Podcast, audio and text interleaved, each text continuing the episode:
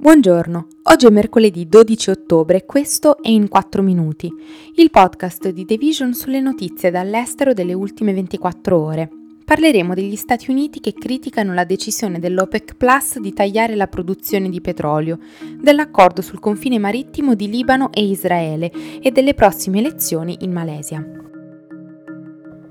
Il presidente della Commissione per le relazioni estere del Senato degli Stati Uniti, Bob Menendez, ha chiesto lunedì il blocco della cooperazione con l'Arabia Saudita dopo che l'OPEC Plus la scorsa settimana ha annunciato un taglio della produzione di petrolio nonostante le pressioni degli Stati Uniti a fare il contrario.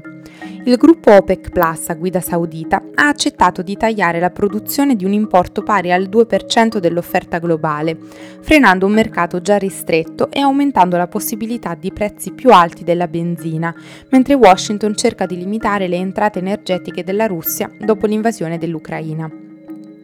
Gli Stati Uniti avevano domandato di aumentare invece la produzione per due motivi, sia dare efficacia alle sanzioni, sia calmierare i prezzi del petrolio.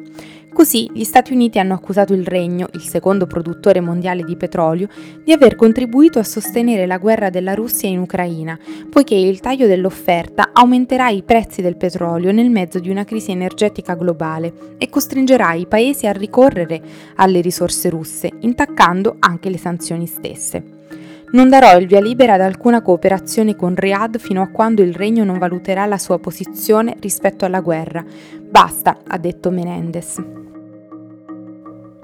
Ancora nessuno dei due stati lo ha firmato, ma entrambi lo hanno accolto come un accordo storico. Si tratta della conclusione di una lunga fase di trattative, almeno decennale, che ha deciso la delimitazione del confine marittimo nelle acque del Mediterraneo tra due paesi formalmente ancora in guerra e che non si parlano tra di loro, Israele e Libano.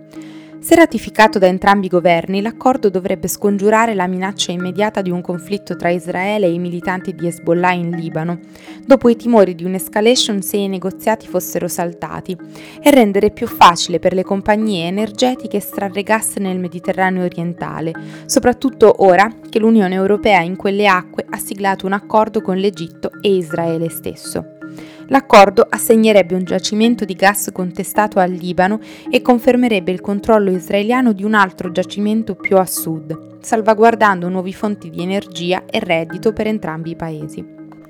Libano e Israele non hanno ancora stretto legami diplomatici questa intesa assumerà la forma di due accordi separati con Washington, uno tra Israele e gli Stati Uniti e l'altro tra gli Stati Uniti e il Libano, piuttosto che un accordo diretto tra i due, secondo quanto riportato da un alto funzionario occidentale e un alto funzionario israeliano che hanno familiarità con i termini dell'accordo.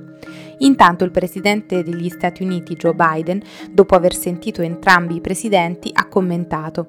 Dopo mesi di mediazione da parte degli Stati Uniti, i governi di Israele e Libano hanno deciso di porre fine formalmente alla loro disputa sui confini marittimi e di stabilirne uno permanente tra di loro. Il primo ministro della Malesia, Ismail Sabri Jacob, ha sciolto il Parlamento e convocato elezioni anticipate, sperando di ottenere un mandato più forte per il suo partito e stabilizzare il complesso panorama politico del suo paese. La corsa alle elezioni del partito al governo arriva quando l'economia, ancora in ripresa dalla pandemia di Covid, ha iniziato ad avvertire l'aumento dei costi e un rallentamento economico globale. Le elezioni non erano previste fino a settembre 2023, ma Jacob è stato sottoposto a crescenti pressioni da parte di alcune fazioni della sua stessa coalizione e ha deciso di mettere in questo modo fine alle lotte intestine.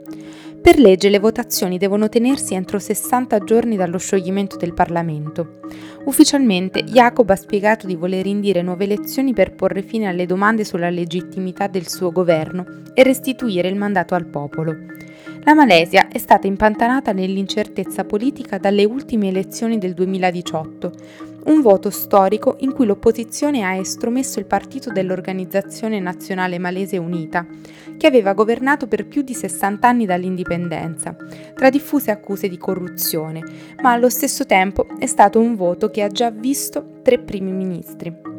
Intanto l'ex premier della Malesia, Mahathir Mohamad, ha deciso di candidarsi nuovamente all'età di 97 anni per un seggio in Parlamento in occasione delle prossime elezioni generali. Questo è tutto da The Vision, A domani!